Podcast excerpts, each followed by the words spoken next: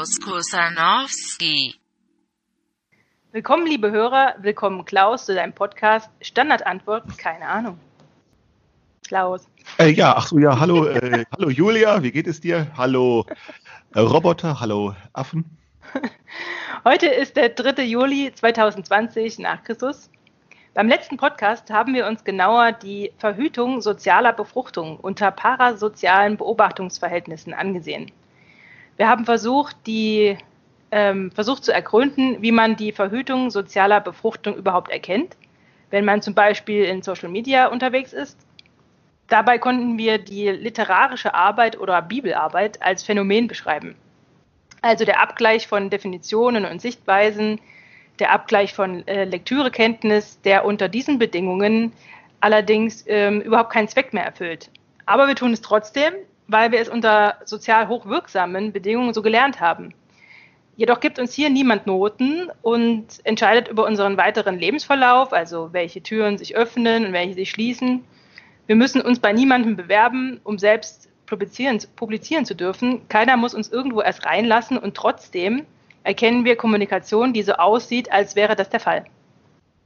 Damit man die Verhütung von sozialer Befruchtung etwas besser beobachten kann, möchten wir heute über das Verhütungsmittel triviale Genialität sprechen oder um es etwas plakativer zu formulieren, das Jodeldiplom. Klaus, wann haben wir es mit trivialer Genialität zu tun? Ja, das ist äh, solche eindeutigen Datierungsfragen. Ähm, äh, kann man ähm, so eindeutig kann man solche Datierungsfragen nicht beantworten, denn solche sind immer Verläufe.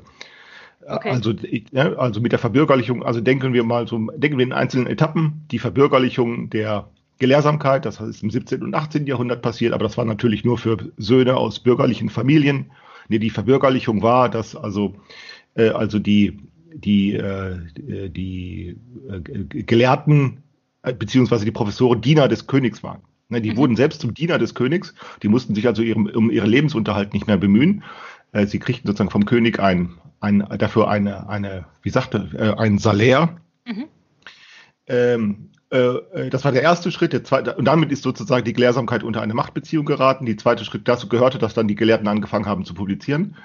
Der, äh, der dritte Schritt war dann die Ausweitung im 19. Jahrhundert während der Industrialisierung, dass also immer mehr in die Universitäten gekommen sind. Der nächste Schritt war dann, äh, die, äh, dazu gehörte auch die Ausbau der Schule und der Schulpflicht die Vermehrung, die, also die ständig, dann die Automatisierung der Druckerpresse, das ist wichtig gewesen, weil damit noch wiederum die Literaturproduktion ähm, äh, vermehrt, also extrem vermehrt und ver, verbilligt wurde. Schon im 19. Jahrhundert war das so. Äh, dann irgendwann auch die Ausgestaltung von, also die Aus, Ausdifferenzierung von Sichtwelten, also Kino, Radio, äh, Sichtwelten, Kino vor allen Dingen, die, die Fotografie, dann auch die Fähigkeit irgendwann im 19. Jahrhundert, äh, dass man Fotografien drucken konnte. Das war eine ganz wichtige Geschichte. Die, äh, und dann eben die Vermassung, die schon äh, in Deutschland, das kann man sehr gut sehen, schon in den 30er Jahren, das hatte äh, passiert ist, also die, das sozusagen der erste Schritt in die Massenuniversität. Das kann man tatsächlich, der erste, das kann man hier in Marburg, kann man das sehr gut, äh, ich hatte mich damals, damit, damals mal damit beschäftigt, das gibt, es gibt so drei Etappen. Die erste Etappe war äh, so in den 80er Jahren des 19. Jahrhunderts, die, die zweite Etappe der Vermassung war die in den 30er Jahren, das hat also mit den Nazis ursprünglich nichts zu tun, das kann man in ganz Europa beobachten. Mhm. Äh, und die dritte Etappe war dann nach den 50er beziehungsweise nach, im Laufe der 60er Jahre. Dann ist sozusagen äh, die Vermassung eingetreten. Okay, das heißt, das heißt, ist jetzt im Prinzip, ähm, also mit der Genialität wird im Prinzip eine, äh, also eine Gelehrsamkeit beschrieben, die organisiert ist. Äh, genau, die organisiert ist und die jetzt sozusagen, ähm, in, am Anfang war ja die Gelehrsamkeit die Idee, dass die Universitäten Lebenschancen für äh, eröffnen für Söhne aus bürgerlichen Familien und die dann insbesondere im Staat, also zuerst in der Universität und ansonsten in anderen Staat, Staatsinstitutionen, staatlichen Institutionen ihre Karrieren machen. Mhm. Insbesondere als Juristen, als äh, Mediziner, aber dann im 19. Jahrhundert auf einmal auch in der Industrie, ne, also außerhalb des Staates. Und dann äh, fingen äh, an, die ganzen Voraussetzungen für die Industrieproduktion, die wurden ja mit erforscht. Mhm. Ne? So, und das heißt, dann auf einmal brauchte man immer, hatte man immer mehr Fächer, also brauchte man auch immer mehr Gelehrsamkeit und Gelehrte und immer mehr Forschungsgegenstände. Und so ist sozusagen diese Genialität, also äh, sozusagen das, was am Anfang sozusagen nicht funktionierte, Nämlich, dass sozusagen die Autoren auf sich selbst gezeigt haben und gesagt haben, ich bin der Träger des Wissens. Ich bin die Quelle. Ich bin der Urheber des Wissens. Ne? Das ist ja, äh, das war, das war eine kleine Gruppe von, das war, das war, das waren Literaten am Anfang. Äh, und das war auch am Anfang gar nicht so besonders. Aber die haben dann daraus einen Geniekult gemacht. Und dieser Geniekult, der wurde, zuerst war das so ein literarischer Kult, im, vor allen Dingen im 18. Jahrhundert. Ähm, äh, dieser Geniekult, der wurde dann sozusagen in die vermachteten Verhältnisse der Universität äh, bürokratisiert. Mhm. Das war dann der zweite Schritt. Und der dritte Schritt war dann die Vermassung dieser Bürokratisierung. Und dieser Geniekult, wie konnte der entstehen? Also wieso hat sich das so, so äh, kultig entwickelt? Ja, das ist eine ziemlich gute Frage. Ich nehme an, man kann das nennen, äh, ich glaube, dass man das richtig beschreiben kann, äh, die beschreiben das mit der Emanzipation des Subjekts.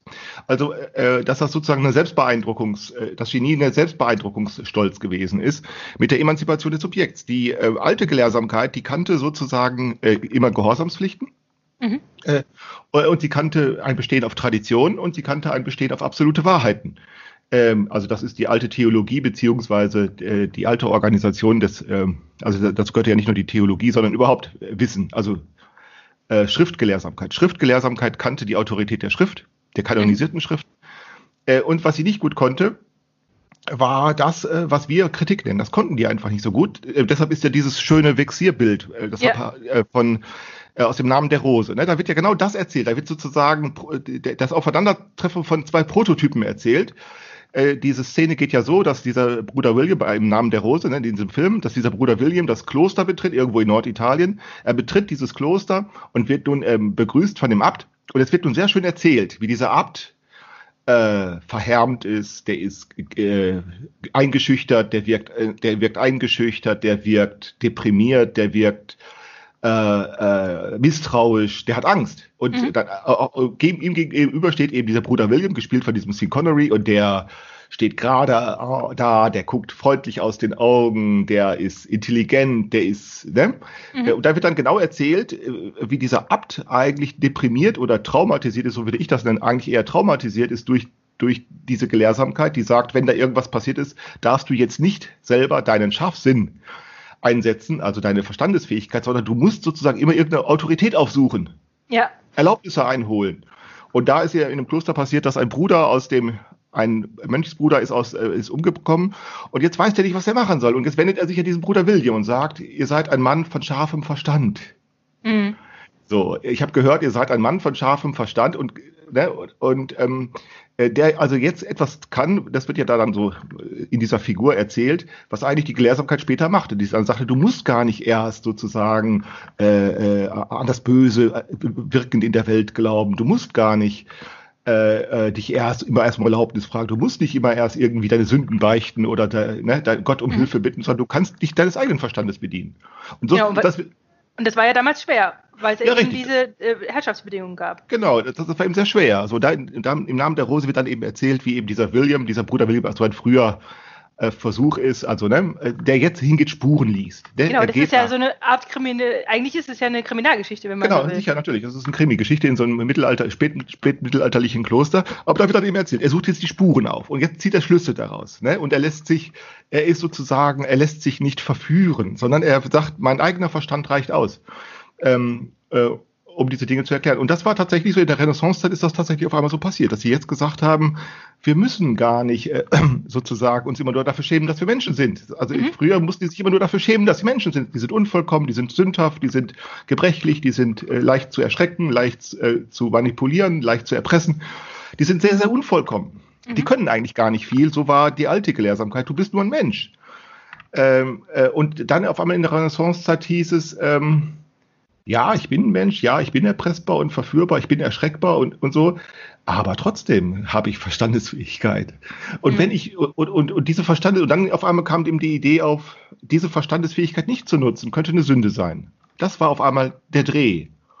Also nicht etwa sie weg, also nicht etwa, also der Dreh war, sie nicht zu nutzen, könnte eine Sünde, weil man ja mit der Nutzung der Verstandesfähigkeit äh, Gottes Wirklichkeit beschreiben könnte und erklären könnte. Und das wäre eine, eine christliche Tat, um Gottes Herrlichkeit und Wirklichkeit und Gottes Schöpfung zu preisen. Weshalb das Unterlassen der Verstand, also das Nichtnutzen der Verstandesfähigkeit eigentlich eine Sünde wäre. Das Argument hatten sie in der Renaissance aufgebracht, das hat auch später Galilei benutzt. Mhm. Na, ist ja klar. Und damit haben sie sozusagen sich emanzipiert. Also das, okay. damit das Vertrauen auf etwas zu erarbeiten oder erwirtschaften, was bis dahin eben nicht verlässlich war. Äh, nämlich mhm. das, das, was wir das Subjekt nennen. Das war nicht verlässlich, das war hoch unzuverlässig. Und dann haben die eben angefangen, sich auf diese Unzuverlässigkeit etwas einzubilden. Statt nur zu sagen, sich davon deprimieren zu lassen, haben die angefangen, sich etwas darauf einzubilden. Mhm, okay. Und dann äh, ist sozusagen, äh, ja. und, und, dann ist sozusagen dieses Geniekonzept entstanden, erst später dann, ne? erst im 18. Jahrhundert dieses Geniekonzept entstanden, das dann sagt, ähm, natürlich gibt es einen Gott und natürlich haben die auch an den körperlichen Gebrechen und auch an der Verführung und an den, an den Affekten des Leibes und so etwas. Natürlich, daran hatten die keinen Zweifel, dass das die Verstandesfähigkeit natürlich äh, äh beeinträchtigt. Das mhm. war, äh, daran hatten die keinen Zweifel, sondern nur, dass sie sagen, wir können das erforschen. Ne? Okay. Äh, wir können und, das. Ja. Und das war und dass das so eine, dass das so ein Kult geworden ist, das hat einfach mit der, mit, mit der Beeindruckung zu tun. Genau. Also, dass man im Prinzip, so wie bei einem Zaubertrick, ähm, auf einmal was gesehen hat, was, was vorher nicht sichtbar war. Ähm, und, und äh, ja, wie bei einem Zaubertrick, der dann sagt, das ist magisch, das ist, ich habe hier was, äh, ähm, was, was, was ihr nicht erkennen könnt. Ähm, äh, gerade das hat dann diese, äh, diese Faszination ausgemacht, oder? Ja, genau. Also dass jetzt auf einmal die, die, die sozialen Bedingungen sich geändert haben. Die sozial, jetzt funktioniert die Herrschaft der Kirche nicht mehr, beziehungsweise der Herrschaft, also die Herrschaft selber, der Herrschaftsanspruch, den hatte sie immer noch beibehalten, aber der Herrschaft funktionierte selber nicht mehr mhm. durch den Konfessionskonflikt. Der, äh, dieser un, nicht, nicht weiter lösbare Konfessionskonflikt die Katholiken, die äh, evangelische Kirche, die reformierte Kirche, dann in England die anglikanische Kirche, die hatten sich alle mit der letzten, mit der, mit, mit, mit einer ganz großen Wahrheit bedrängt. Äh, und auf einmal gab es verschiedene Wahrheiten. Ne? Also mhm. es gab verschiedenes Bekenntnis. Und das muss die sehr bedrückt haben. Ja. Weil sie, äh, natürlich, weil sie sagt, es gibt, es gibt nur eine wahre Religion, das ist die christliche Religion, aber auf einmal gibt es verschiedene Bekenntnisse. Und jetzt mussten sie sehr, weil sie Angst hatten um ihre Seele, mussten die äh, sagen, scheiße, wie ist das, wenn du falsch, wenn du falsch gewählt haben könntest? Ne? Ja. Okay. So, also mussten sie sich sozusagen innerlich erbauen. Und das führte dann nur dazu, dass sie äh, sozusagen die Gesellschaft, dass sie sozusagen in den 30-jährigen Krieg und so, das war nicht lösbar. Und dann vermute ich, es passiert, dass sie sich dann seit dieser Zeit anderen Dingen zugewendet haben. Sie haben sich der, dem Handel zugewandt, beziehungsweise der Intensivierung des Handels der Intensivierung von Geschäft, der Intensivierung und der besseren Kontrolle von Buchhaltung. Aus, aus einer Erschöpfung heraus. Äh, genau, weil sie sagt dann, da, die Mauer, diese Mauer dieser Konfessionskonflikt ist, die ist zu dick, die ist zu hoch, die ist zu breit, die ist zu lang. Da mhm. kommst du nicht drunter, nicht drüber, nicht durch. Also lass sie einfach da, wo sie ist. Ja. Äh, und kümmere dich um anderes. Da kümmere, dann ist Pädagogik entstanden. Also wende dich sozusagen den Kindern zu. Mhm.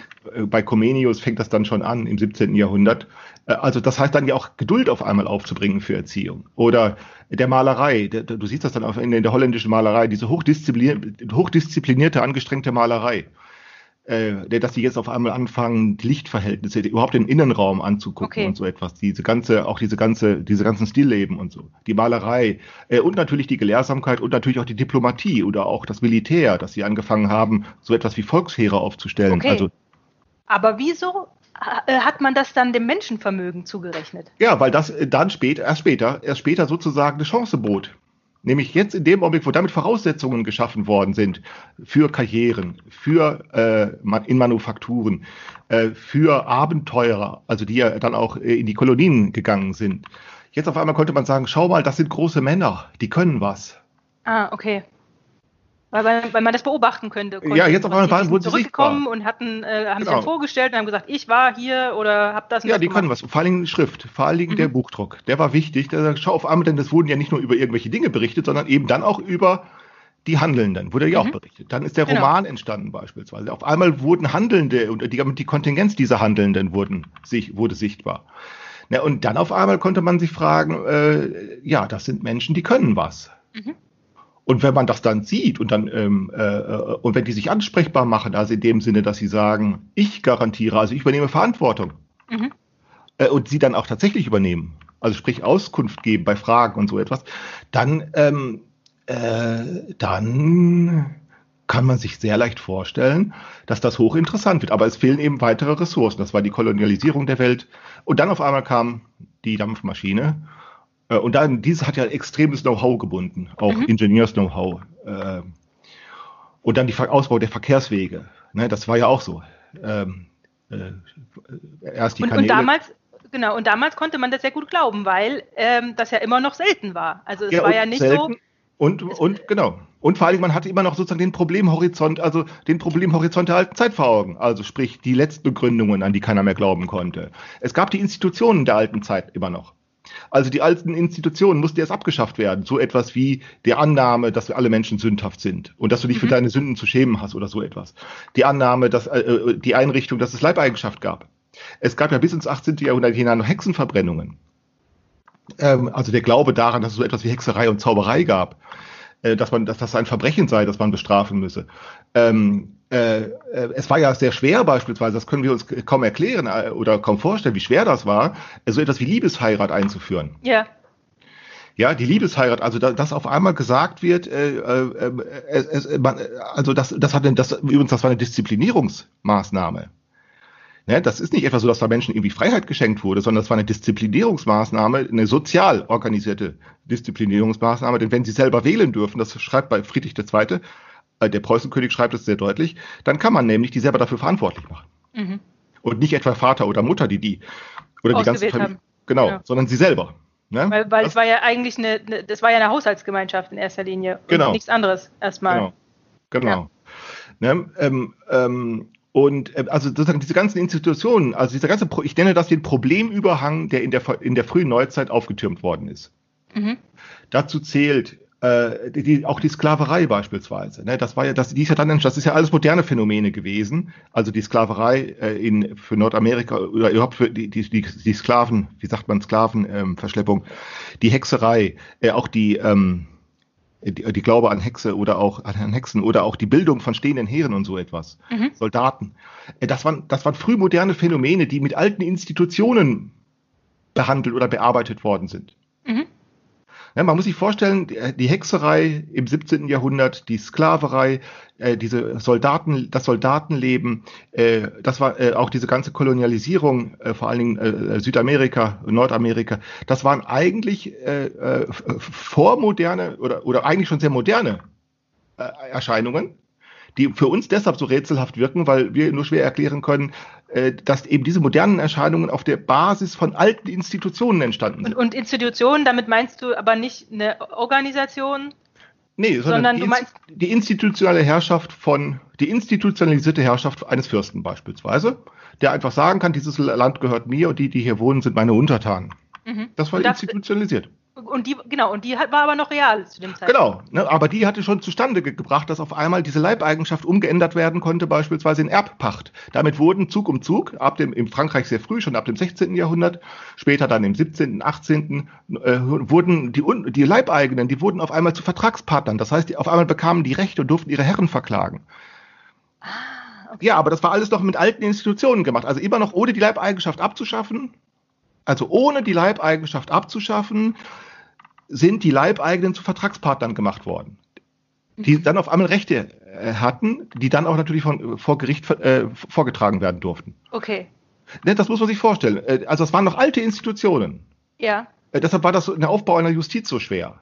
Ähm, äh, weil die Institution Recht, weil man vorher sagte, Recht ist sozusagen die Rechtsprechung ist her, nach Herkommen, nach dem nach dem Herkommen äh, wird die betrieben, also nach dem Gewohnheitsrecht.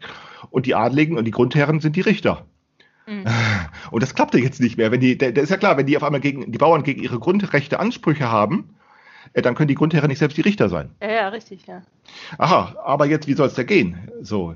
ne, äh, Oder auch die Trennung von, äh, von die Trennung äh, von, ähm, äh, von Haushalt und Unternehmen, die später im 19. Jahrhundert sozusagen extrem betrieben worden ist, die fand schon ab dem 18., 17. Jahrhundert ihren Anfang. Mhm.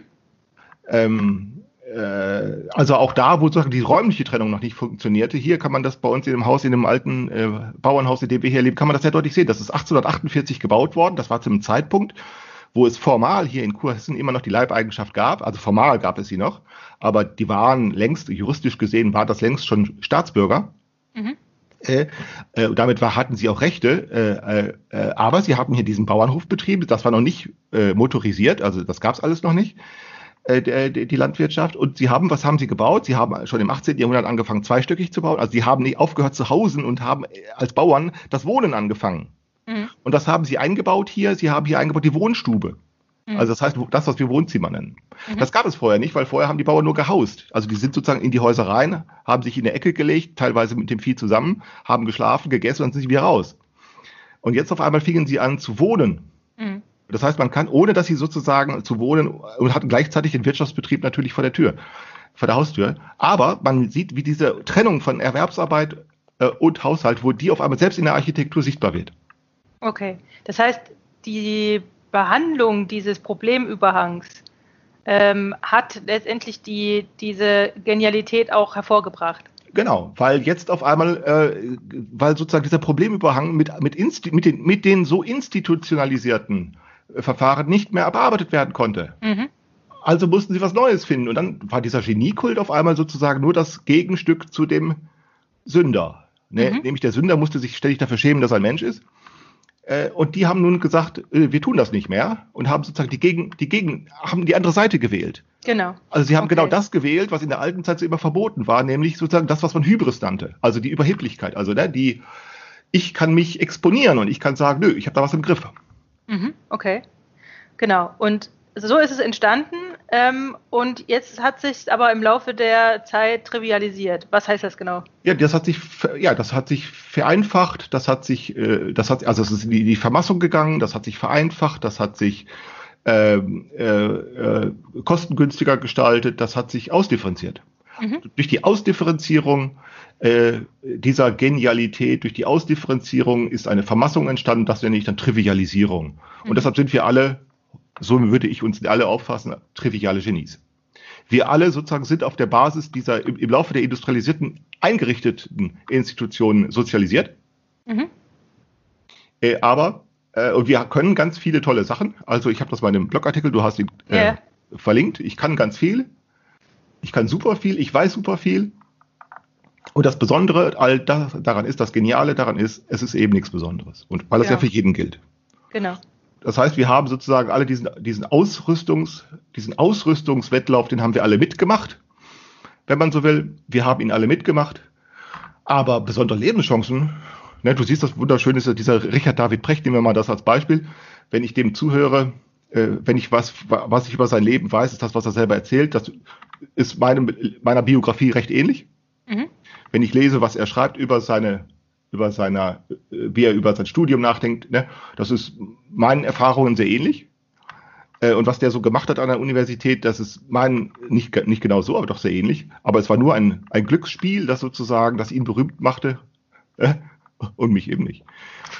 Er war das nicht. Es war, denn der, was Besonderes kann der auch nicht. Also er kann nee. halt nur verschiedene Dinge sagen. Nicht alles ist sehr doof und nicht alles ist sehr äh, intelligent. Also so ungefähr wie bei dir und mir.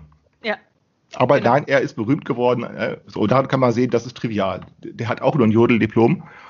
Ähm, und ähm, wir alle haben eben jetzt ein Jodeldiplom. Und das wäre ja okay, aber das war gerade eben der Tweetwechsel. Jetzt kommt er hinzu. Warum ist das eigentlich interessant oder relevant? So eine, diese triviale Genialität. Ja, eben, weil wir jetzt sozusagen in die Falle laufen, dass jetzt äh, nicht nur Menschen äh, äh, solche Genies sind, die was können, die was wissen und die was haben, sondern Maschine auch. Okay, aber äh, gehen wir nochmal noch einen, einen, einen Schritt zurück. Ähm, jetzt, jetzt, jetzt, hast du das Jodeldiplom genannt. Und ich meine, das klingt ja, klingt ja erstmal so ein bisschen abschätzig. Ähm, wir haben ja im Prinzip äh, gesagt, dass, äh, dass die triviale Genialität ein Verhütungsmittel für ähm, soziale Befruchtung ist. Genau. Wie macht sich, also wie genau ähm, macht sich das bemerkbar, dass es ein Verhütungsmittel ist? Ähm, ja, das also das ist, was wir, was, wir kommen in die Situation. Also ich hatte das vorhin versucht äh, zu erzählen, was ist passiert im, im späten 18., im Laufe des 19. Jahrhunderts, im, da ist passiert, dass dieser ganze aufgetürmte Problemüberhang der, der frühen Neuzeit, mhm. der ist da abgearbeitet worden ja. Die, ne, und hat eigene Institutionen geschaffen, Also welche wollen wir nennen? Wir wollen nennen, also das hatte ich schon genannt, wir wollen nennen äh, die Trennung von äh, geschaffen beziehungsweise ausdifferenziert, die Trennung von, äh, von Haushalt und Unternehmen, die Institution der Erwerbsarbeit, die ganz wichtig ist. Äh, äh, ähm, es hat geschaffen, dass wir äh, rentenversichert sind oder beziehungsweise mhm. krankenversichert sind. Äh, äh, alle, äh, es hat geschaffen, dass wir so etwas äh, haben wie Beteiligung an Staatsgewalt. Mhm. Es hat geschaffen, dass wir diese Machtspiele der Konkurrenz dass jeder sozusagen, äh, keiner, sagen wir besser, keiner darf, darf daran gehindert werden, sich daran zu beteiligen. So. Mhm. Nicht alle haben die gleichen Chancen, das ist klar, aber keiner darf prinzipiell daran gehindert werden, sich an diesen Machtspielen der Konkurrenz zu beteiligen. Ähm, wir haben Straßenverkehr, wir haben äh, eine inzwischen eine hohe Konsumwirtschaft, mhm. äh, die nicht mehr darin besteht, wie im 18. Jahrhundert oder 19. Jahrhundert sozusagen äh, Bedarf zu decken oder Nachfrage zu befriedigen, sondern zu wecken. Mhm. Äh, wir, äh, äh, wir kennen berufliche Ausbildung, wir kennen berufliche Weiterbildung, äh, wir kennen inzwischen sozusagen die Auflösung der, äh, der bürgerlichen Familie. Mhm. Ach, wir kennen die Ausdifferenzierung von der Bilderwelten, äh, wir kennen elektronische Massen, also elektronische Massenmedien und, und, und, und, und. Ähm, und das heißt, was wir jetzt erleben, ist mit der Digitalisierung spätestens, dass das, was ehedem geeignet war, einen alten Problemüberhang abzubauen, jetzt wiederum dazu führt, dass ein weiterer neuer Problemüberhang aufgebaut wird. Ja, genau. Und den kann, und man kann sozusagen nicht, ähm, also mit dem, mit der Lösung für ein altes Problem kann man nicht ein neues Problem lösen, sondern äh, ja. man muss quasi eine, eine äh, neue Struktur, wie auch immer geartet, finden, um ähm, die Pro Probleme des alten, äh, ja, den alten Strukturen oder der alten Gesellschaftsstrukturen äh, zu finden. Genau. Also um das, um das in einem Satz auszudrücken, mit diesem Genie-Konzept ist erfunden worden als Lösung für ein für ein altes Problem, das längst überflüssig geworden war. Mhm. Genau. Und was wir praktisch tun, ist, wir, wir, wir die wie die späten Erben dieses Genie-Konzeptes sind, das also bürokratisiert und vermasst ist, trivialisiert ist, äh, wir bedienen immer noch diese Lösung. Ja. Aber wir, ne, wir bedienen immer noch eine Lösung für ein Problem, das wir nicht mehr haben. Genau. Wir bedienen immer noch eine Lösung für ein Problem, das wir, und deshalb verhüten wir die Einsicht, damit sozial wird die Einsicht verhütet oder verhindert oder vermieden, dass wir längst, längst schon in der Situation sind, uns mit ganz anderen Problemen zu beschäftigen. Aber dafür fehlt uns jetzt sozusagen die Antwort. Genau. Wir, wir haben die Instrumente nicht, um diese Probleme anzugehen. Weil ja. wir immer noch auf die alten Strukturen verweisen, Politik soll es richten, Wissenschaft soll es richten genau. und so weiter und so fort. Genau. genau. Ne, du siehst, Corona ist ganz typisch, da ist, da wird, da wird mit alten, mit, mit, mit, mit Institutionen, da ist es der Professor, ne? Der Professor, der sozusagen sagt, ich kenne mich aus und weiß Bescheid und der das längst schon nur noch in Anführungsstrichen sagt. Ja, genau. Er, er rudert ja, das ist ja gerade das, ja, er rudert ja sogar zurück. Er muss es ja auch tun, ja, weil, er, weil er sich seiner eigenen Unkenntnis trotzdem bewusst ist. Sicher. Und weil er das auch relativ gefahrlos tun kann. Ja. Also er. Ja, klar kann er. Aber du siehst immer noch, auf einmal, auf einmal kommen wir in eine Situation, die wir nicht glauben konnten, die ich jedenfalls nicht glauben konnte, dass auf einmal tatsächlich Polizisten in, in den Stadtparks in Junglaut mit, mit, mit dem Metermaß hinterherlaufen und zu schauen, ob sie auch, ja, wo ich dachte, kann das sein? Aber das haben sie echt gemacht. Ja, ja ich weiß, ja. Also, äh, das ja, und in Berlin wurde jetzt ein Bußgeld eingeführt für Nichttragen einer Maske im öffentlichen ähm, ja, Verkehr. Ne? So. Also jetzt wird gesagt, es kommt sozusagen der Versuch, den Obrigkeitsstaat wieder zu erwecken. Das klappt nicht. Ja. Das klappt hinten und vorne nicht. Ähm, äh, Hoffen wir es mal. Ja, nee, das, das kannst du nicht hoffen, sondern das ist so, das klappt hinten und vorne nicht. Das lässt sich einfach nicht mehr durchführen. Aber, aber was soll man machen? Also macht man es, also macht man es eben so. Okay. Ähm, also deshalb, und deshalb, und triviale Genialität ist sozusagen eine, insofern ein, ein soziales Vermeidungsmedium. So würde ich es nennen, ne? ein, ein Medium, der, ein Vermeidungsmedium, ein sozial produziertes Vermeidungsmedium, das wir sozusagen, auf das wir uns verlassen können, auf dessen Operationsweise wir uns verlassen können, äh, um auf diese Weise sehr bequem den Problemen, auf die wir uns einlassen, aus dem Wege zu gehen. Die Bequemlichkeit. Weil, ja, weil das, weil das, ja. Sprich. Ja? Was? Na, weil, weil, äh, weil es, es ist sozial hochwirksam. Es sind, es sind äh, diese Routinen, die sich da, die, die man da ablaufen kann, ähm, die, die funktionieren äh, sehr gut. Also der Verweis auf Reputation, der Verweis auf äh, ähm, irgendwelche ähm, ähm, vor, also Zuständigkeiten. Genau, Könnerschaften, Meisterschaften, ganz genau. Ausweise. Ne, oder eben, wie wir es gestern hatten, ne, es ist sehr einfach geworden, dann irgendwas zu fordern. Ne, Maya Göpel heißt die, ne? Sie fordert dann eine andere Wirtschaftsweise. Ja, Ne, das, das macht der Experte, das macht dann das Genie so, das Genie sagt, da wo ich bin, ist die Vernunft, da ist die Wahrheit, da ist die, da ist die aufgeklärte Situation, die Position. Ich habe es begriffen, ich habe ne, ich hab das durchschaut und jetzt stelle ich nur noch an alle anderen die Forderung, bitte, jetzt so machen. und das klappt natürlich nicht. Ne? Aber warum Ja. und, und wie funktioniert es? Die Ordnung, die funktioniert dann so, dass diese Forderung nicht erfüllt wird, aber diejenigen, die sich von dieser Forderung adressiert fühlen, die stellen dann selber welche auf. Und so richten alle aneinander Forderungen, so richten alle aneinander Appelle oder eben Protest. Ne? Weil jeder meint, da wo ich bin, ist die Welt in Ordnung, da ist sie geklärt, da ist die Vernunft, da ist sozusagen, da ist mein, mein Stall ist sauber. Mhm. Ne? So, äh, und jetzt bitte Forderung an alle anderen, ihr mögt doch bitte äh, mal, äh, ja, endlich mal was Vernünftiges. So. Und dann, und, das, an dem Spiel sind sie alle beteiligt. Und auf diese Weise wird verhindert oder vermieden, dass, dass sozusagen genau diese Struktur selbst äh, fraglich wird. Äh, Ihre Gebrechlichkeit. Also es wird eigentlich nur die Einsicht in ihre Gebrechlichkeit vermieden. Ja. Und das führt dann zu diesen, zu diesen Sachen wie Meinungskämpfen und Protest und Verschwörungstheorien. Denn auch diese ganzen Verschwörungstheorien sind ja nur, sind ja nur kleine Genies. Ja, die Ne? haben es durchschaut. Die wissen Ja, genau. Bescheid. Das sind auch nur kleine Genies, die begreifen, ich weiß, was dahinter steckt. Ja. Und um das herauszufinden, muss, kann man einfach nur mal im, im Internet suchen. Wir brauchen Ja. nur YouTube anschalten. Ja, aber aber- gut, ich meine, jetzt kann man natürlich, wenn man jetzt, wenn man jetzt, äh, wenn man jetzt kritisch ist, ne, so sind wir mal kritisch, Klaus, äh, könnte man uns das ja auch vorwerfen, ja. Also wir, Absolut. wir, äh, wir lesen Luhmann, wir lesen irgendwelchen anderen Kram und glauben nun, äh, äh, dass wir jetzt was verstanden haben. Genau. Und deshalb würde ich dann sagen, ganz genau, und das ist aber kein Vorwurf, wie gehe ich dem Vorwurf dadurch aus dem Weg, dass ich ihm Stadt gebe und sage, ja, stimmt. Äh, äh, Ja. Ich würde mich selber als Stümper bezeichnen, als, als Anfänger, als einer, der keine Ahnung hat. Also was, was auch sonst. Also Mhm. äh, was denn auch sonst? Denn sonst würde ich ja dieses Spiel fortsetzen. Man muss doch dieses Spiel beenden. Genau. äh, meine ich. Und ich beende es dadurch, dass ich sage, also ich bin ein Scharlatan äh, oder besser gesagt natürlich ein selbsternannter Scharlatan, Mhm. äh, um mich nicht, damit nicht immer auf die Idee komme, mich als Experte äh, äh, zu beleidigen, weil das würde mir nicht gefallen. Äh, äh, ähm, also ein Stümperanfänger und genau das ist auch der historische Normalfall. Also immer Ja. dann, wenn Probleme anders verstanden werden oder anders aufgefasst werden, hat man es mit Stümpern zu tun, mit Anfängern, mit Dilettanten, mit Leuten, die über ihre eigene Beine stolpern. Die können nicht viel, die wissen nicht viel, die haben nicht viel. Mhm. Aber jetzt hast du ja trotzdem, ich weiß nicht, ob das jetzt passt, ähm, aber jetzt hast du ja trotzdem angefangen, auch von Information Experts zu sprechen und Genau. äh, Non-Information Experts. Genau. Ja, du, das ist so diese Stümperei. Also das ist genau Stümperei. Also zunächst das mit diesem Inform also dieser Information Disaster, das glaube ich, kann man recht gut beschreiben. Das ist das, was in der Philosophie beziehungsweise in der Technikphilosophie äh, beschrieben wird als die Ambivalenz äh, der wissenschaftlichen Methode beziehungsweise die Ambivalenz der technisch, des technischen Fortschritts.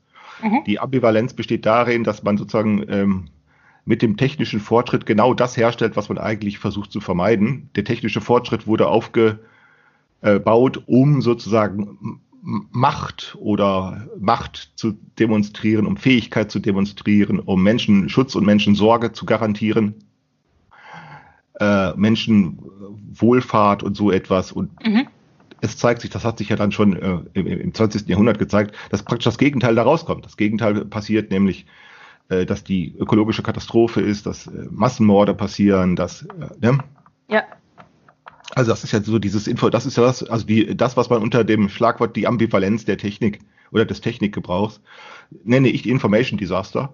Also mit einem Information Disaster wird genau das hergestellt oder etwas hergestellt, das man meint, verhindern zu können oder zu wollen. mhm. okay. Das, ähm, das ist ja nichts Neues in diesem Sinne. Ich habe das, ich hab das jetzt nur ein bisschen anders genannt.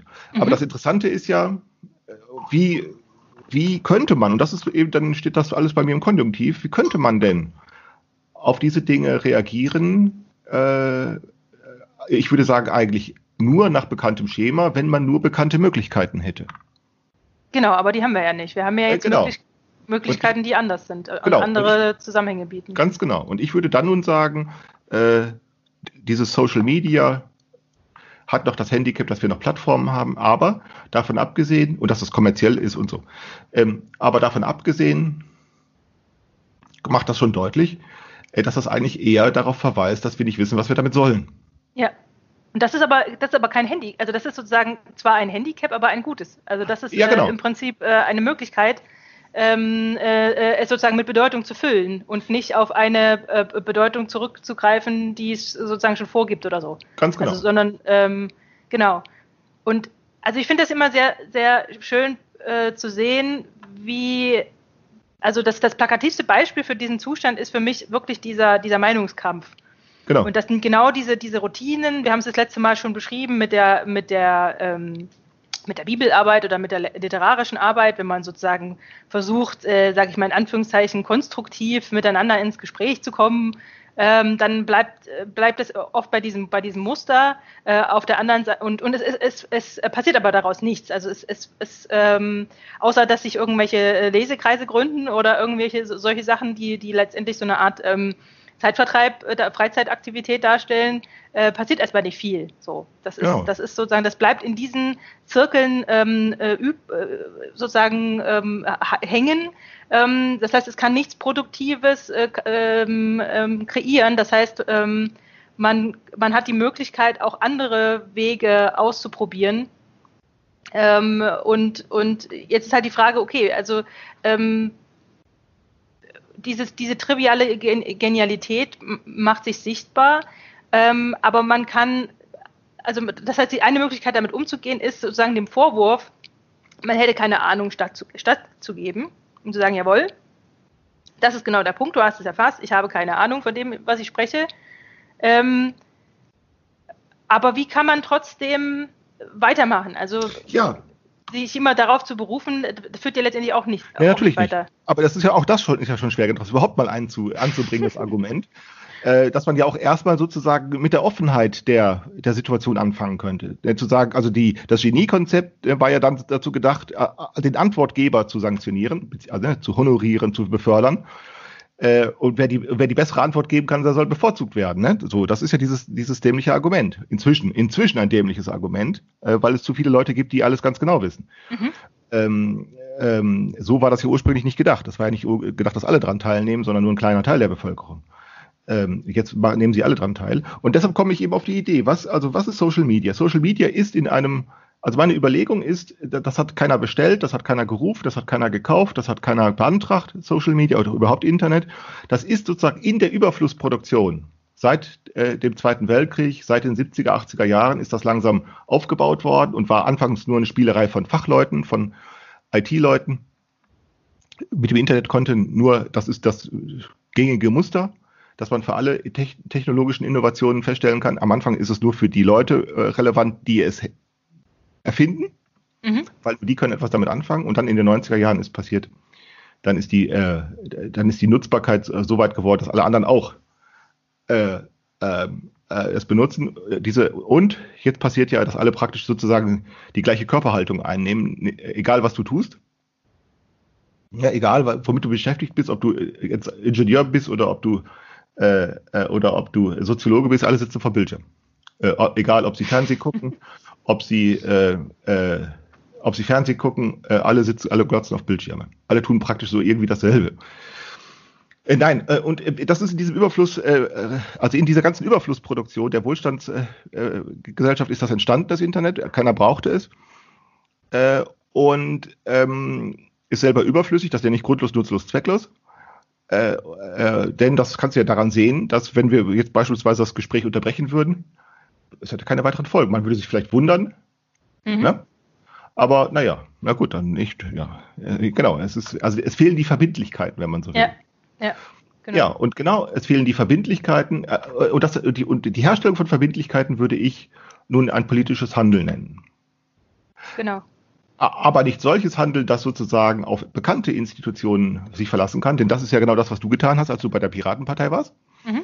Das ist ganz schön wunderbar zu sehen. Die sagen jetzt, wir wollen wieder Verbindlichkeiten herstellen. Und was machen sie? Sie gründen äh, Partei nach dem Organisationsverfahren des 19. Jahrhunderts. ja. ja, ja, das tun ja, ja klar. So, so äh, ähm, denn diese Parteien haben sich im Laufe des 19. Jahrhunderts gebildet, äh, in der zweiten, vor allen Dingen in, in der letzten, ne? also äh, Ende des 19., Anfang des 20. Jahrhunderts. Ja. Äh, so, und, das, und dann sagen sie, ja, wir machen einfach so weiter wie früher, weil so geht es. Mhm. Und ich würde dann sagen, das ist dann eben nicht mehr politisch, ja. äh, sondern die verwalten sozusagen nur noch ihr Nichtwissen. Mhm. Sondern politisch ist eben dann, wenn man eben äh, sagt, äh, Verbindlichkeiten ja, aber nur unter der Voraussetzung, äh, dass, äh, dass sie, sie genauso gut auch unverbindlich bleiben können. Also dass man erst erstmal Unverbindlichkeit nicht als halt etwas hat, das man zu vermeiden müsste, mhm. sondern Weil dass man, man dann zugeben man dann und auch- zugestehen, auch aufsuchen müsste. Genau. Aber warum muss, warum muss man das, ähm, also und, und da habe ich halt immer den, den Punkt, also warum ist das so wichtig, äh, dass, das, dass man das erstmal äh, äh, diese Unverbindlichkeit nicht vermeidet, weil man sonst wieder die Gefahr läuft, äh, Versprechungen zu machen. Genau. Versprechungen zu machen für etwas, was man nicht, äh, was man im Zwangs, äh, dass man äh, vielleicht nicht halten kann, nicht halten will, nicht halten muss, äh, weil es darauf nicht ankommt. Erstmal nicht. Genau, Versprechungen, das ist genau das, was wir zu diesem Stichwort Persuasion äh, besprochen hatten. Ne, das passiert genau. Man, macht sich, man verspricht sich gegenseitig immer ganz viel. Das ist genau das, was ihr in der Piratenpartei gemacht habt. Wir versprechen uns gegenseitig ganz viel. Und was äh, Ergebnis ist, du, du kannst die einfachsten Sachen eigentlich gar nicht.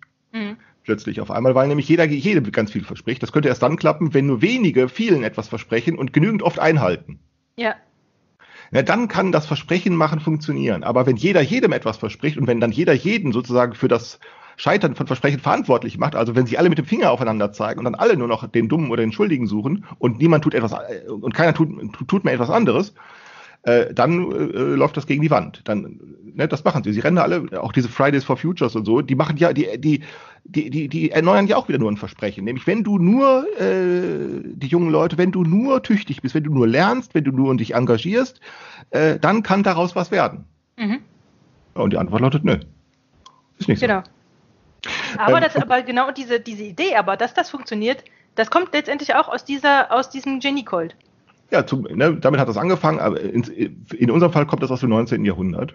Ne, engagiere dich für das äh, Gute, Wahre, Schöne. Äh, und wenn du das tust und wenn du es mit anderen tust, also gemeinsam tust, also in einer Gesinnungsgemeinschaft, dann könnt ihr ganz viel, dann kommt ihr ganz groß raus. Mhm. Nö, vielleicht. Richard David Brecht, das ist ein Hazard-Spiel, also ne, der hat aus Versehen einen einen Bestseller geschrieben und seitdem.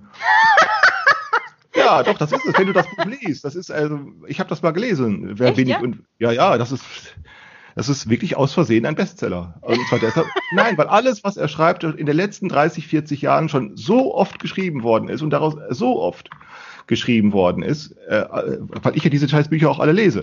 Ja, ja, also klar. Jostein Garder in den 90er Jahren, glaube ich, ist es gewesen, Sophies Welt, der hat nichts anderes geschrieben als diese, der hat nichts anderes getan, als diese ganzen Philosophiegeschichten, die es gibt, die es massenweise gibt, noch einmal zu schreiben. Da steht nichts mehr drin. Da steht nichts mehr drin, was in den letzten 30, 40, 50 Jahren nicht geschrieben worden wäre. Aber Und er kannst schreibt du dir halt das nochmal. erklären, warum das so erfolgreich ist? Verlagsgeschäft. Das Verlagsgeschäft hat gesagt, wir pro- probieren das mal aus. Äh, weil das weiß ja auch irgendwann keiner mehr. Massenmedien erzeugen ja auch sehr schlecht, äh, also die Massenmedien vernichten ja auch immer sehr schnell Gedächtnis. Mhm. Äh, weil eben immer wieder etwas Neues. Und es kommt ja auch immer eine neue Generation hinzu. Und dieser Richard David Brecht, der ist ja ungefähr mein Alter, vielleicht ein paar Jahre älter als ich. Ja, ja nun, da kommt jetzt eine neue Generation in die Universitäten. Da ist er ja schon der Lehrer. Ne? Ist ja schon im Alter, wo er selber Lehrer ist. Und jetzt wissen die natürlich nicht, dass es schon in den 80er, schon in den 90er Jahren, schon in den 70er Jahren hat es diese Philosophiegeschichte gegeben. Von den Büchern weiß keiner was.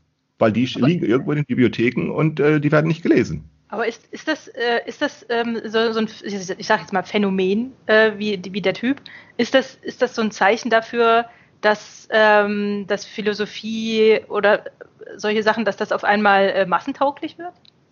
Nee, das gab's schon. Das ist nicht neu. Das ist nicht neu. Das ist Jostein Garder fällt mir jetzt spontan ein. Sophies Welt. Das glaube ich, ich, ich glaube sogar Anfang der 90er Jahre. Das weiß ich. Ich glaube Anfang der 90er Jahre. Was fällt mir noch ein? Ach, spontan, jetzt müsste ich mir Äh, Also das sind jetzt Bücher, die populär geworden sind. Genau. Also. Ja, ja, Sophies Welt war ganz populär. Das war auch so ein Bestseller. Da steht nichts anderes drin. Äh, oder, äh, naja, also, also nicht jedes Buch ist gleich. Ähm, das ist schon klar. Was fällt mir denn noch ein? Äh, Spüre die Welt, glaube ich, heißt es. Spüre die Welt. Ähm, äh, oder spüre dein Bewusstsein. Ich glaube, das ist aus den 80er Jahren. Aber da geht es mehr so um technische Dinge. Da geht es nicht so sehr um Philosophie, sondern äh, um Be Bewusstseinsphilosophie und so etwas. Das ist auch ein riesen Bestseller damals gewesen. Das heißt, Ähm, das, das sind alles so Phänomene, die auftreten, äh, immer auch wenn sozusagen eine neue Generation von Konsumenten ranwächst. Genau, ganz genau. Das ist richtig. So könnte man das äh, ungefähr äh, sagen.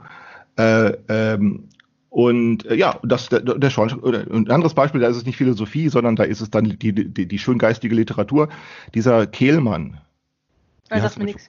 Kehlmann, äh, die Vermessung der Welt, wie heißt er mit Daniel Kehlmann, glaube ich, heißt er. Ah, ich habe das gelesen. Ah, es ist also der, der es, es ist, äh, äh, äh, der ist auch ein bisschen jünger noch als ich. Also das ist auch so ein Bestseller gewesen. Das ist ganz lustig geschrieben, aber er bedient damit nur ein Lesebedürfnis von akademischen, Le von, von, von, von Akademikern. Äh, äh, äh, äh Bildungsbürgertum. Ja, äh, und, und, das ist alles schon geschrieben worden. Das ist nichts Besonderes mehr. Aber so läuft eben der, so, so läuft eben äh, der Laden. Also so, und daran wird sich auch erstmal nichts ändern. Mhm. Aber worauf ich eigentlich hinaus wollte, ja. ist, ähm, also ähm, ich wollte sagen, wir sind in der Situation, dass wir jetzt uns mit etwas beschäftigen und, und alle, äh, nämlich mit diesem Social Media und ein Großteil aller, alle, alle Engagements, äh, dieses, äh, das sich selber, das eigentlich selber grundlos, nutzlos, zwecklos ist, besteht darin, die Dinge, also diese, dieses Medium für Kommunikation bekannt, bekannt zu machen, also das heißt also an bekannte Routinen anzupassen. Ja, genau. Also sozusagen für Bekanntheit. Eine, eine bekannte Welt zu retten, das sagst du immer, das finde ich, genau. Schön eine bekannte Welt zu retten. Das siehst du äh, an Gesetzgebung, das siehst du daran, dass sie die Meinungskämpfe betreiben. Oder äh, Twitter-Regeln. Die Twitter-Regeln, die, genau. die, auf einmal, die auf einmal äh, quasi Interaktionsverhältnisse wiederherstellen sollen. Also, dass du bestimmen kannst, wer dich anspricht, äh, dass du, dass du, äh, also jetzt zum Beispiel mit den, mit den Regeln über, über eigene Tweets, wo du dann einstellen kannst, wer dir antworten darf. Das war ja gerade das, das war ja gerade das Charmante das an, an das Twitter, dass jeder, dass jeder dich ansprechen konnte. Ja, genau. Das, das hat ja letztendlich erstmal die Kontingenz erzeugt. Äh, genau. Äh, und jetzt versuchen sie das wieder zu vermeiden, um wieder im Prinzip äh, Interaktionsverhältnisse zu, zu simulieren, sage ich mal, die eben heißen, naja, es kann dich nicht eben jeder auf der Straße ansprechen und gar nicht, wenn du zu Hause äh, in deinem Wohnzimmer sitzt. Äh, aber jetzt soll das auf einmal wieder funktionieren. Ja. So. Ja, ja, ja, gut, klar, weil sie natürlich sicher, weil das war ja gerade der, der Witz, das war der Charme, war ja, äh, jeder, also Adresse ist Adresse und jeder folgt jedem. So. Ohne Rücksicht auf, ohne Rücksicht darauf, wer du bist, wo du wohnst, wie du heißt, welche Sprache du sprichst oder und so weiter. Genau. Ne? Also das ist ja so, äh, äh, weil man jetzt die Plattformen in die Haftung genommen hat. Ja. Daher kommt das. Ne? Also, aber eigentlich ist sozusagen muss jetzt nur noch der Social Media muss jetzt sozusagen äh, muss jetzt es muss jetzt nur noch die Plattform, das Plattformgestützte wegfallen, mhm. ne? damit man nicht eine Plattform äh, dafür verantwortlich machen kann. Mhm. Also wir haben es mit Immunreaktionen zu tun, die daran bestehen, also äh, sozusagen die bekannte Welt zu retten. Genau, aber das muss man ja nicht. Das man muss man nicht. Und, genau. Und da ist kommt meine Idee zu sagen, könnte man auf diese, Inform äh, diese Information Disasters ähm, könnte man darauf reagieren, indem man etwas tut, das sozusagen genau den, den, dem Dispositiv der wissenschaftlichen Methode widers wider, widerspricht und mhm. damit unvereinbar ist, äh, nämlich sich von etwas abhängig zu machen bei der Kommunikation und damit auch bei dem Gelingen. Das ist ja das Wichtige. Also Kommunikation ist ja Gelingen von Kommunikation. Äh, sich von etwas abhängig zu machen, dass man eben, dass dem Durchgriff der Handlung selbst völlig entzogen ist, nämlich dem Zufall. Mhm. Ne? Also das würde ja genau der Methode widersprechen. Methode ist ja, Methode ist ja genau Zufall ausschalten. Ja. Äh, Methode heißt Zufall ausschalten. Ähm, und Widersprüche beseitigen. Äh, genau, und Widersprüche beseitigen. Und was wir haben, ist eben seit, seit 200 Jahren ein immer weiter aufgetürmter Voraussetzungszusammenhang von Methoden, die auf Methoden verweisen und Methoden, die durch Methoden wiederum behandelbar sind. Also wir könnte jede, ich würde jede Maschine, jeden Motor, jeden Computer, jedes, ne, ich würde jeden Kühlschrank als eine Methode äh, ja. äh, auffassen. Äh, und diese Methoden sind nur noch benutzbar, weil andere Methoden benutzbar sind. Äh, und äh, was passiert eben, ist eben nicht, dass damit sozusagen das, das konnte ja der Fortschrittsglaube sein, dass man äh, dann sagt, wenn das äh, immer perfekter wird, dann wird der, Zukunft, äh, wird der Zufall immer weiter äh, eingedämmt. eingedämmt und ausgeklammert. Und das Gegenteil passiert. Genau. Äh, das Gegenteil passiert. Wir machen uns äh, jetzt von, auf einmal wird die Gesellschaft von etwas abhängig, auf das sie dann nicht vorbereitet ist, wenn sie sich, wenn sie großes Methodenvertrauen hat. Äh, unser Methodenvertrauen ist also Technikgebrauch. Äh, und jetzt auf einmal können wir mit diesem Technikgebrauch auf das nicht reagieren, was eben doch der alltägliche Normalfall ist, nämlich die sachgrundlose Information. Die, das ist nicht die sachgrundlose Information, das ist nämlich die, die unzurechnungsfähige Beobachtung. Äh, und da würde ich dann hingehen und sagen, könnte es vielleicht sein, dass man sozusagen genau dieses Unvorbereitetsein auf die Durchschlagswirkung des Zufalls ja dass man das nicht länger abwehrt. Genau. Äh, und nicht länger aus dem Wege geht, sondern sich darauf einlässt. Das, mhm. Also ne, nach dem einfachen Flaschenpostverfahren, nur bei Flaschenpost, da ist es natürlich nicht sehr, äh, da passiert nicht sehr viel. Du äh, schmeißt einfach eine Flaschenpost ins Wasser und jetzt hast du keine Chance mehr, irgendetwas zu tun, um eine Antwort zu bekommen. Du kannst nur noch warten. Ne? Das ist klar. Und Mhm. bei der Flaschenpost ist es natürlich so, das dauert dann sehr lange und ist sehr hoch unwahrscheinlich. Und deshalb kann, wenn eine Antwort kommt, passiert eben nur dieses Überraschungserlebnis.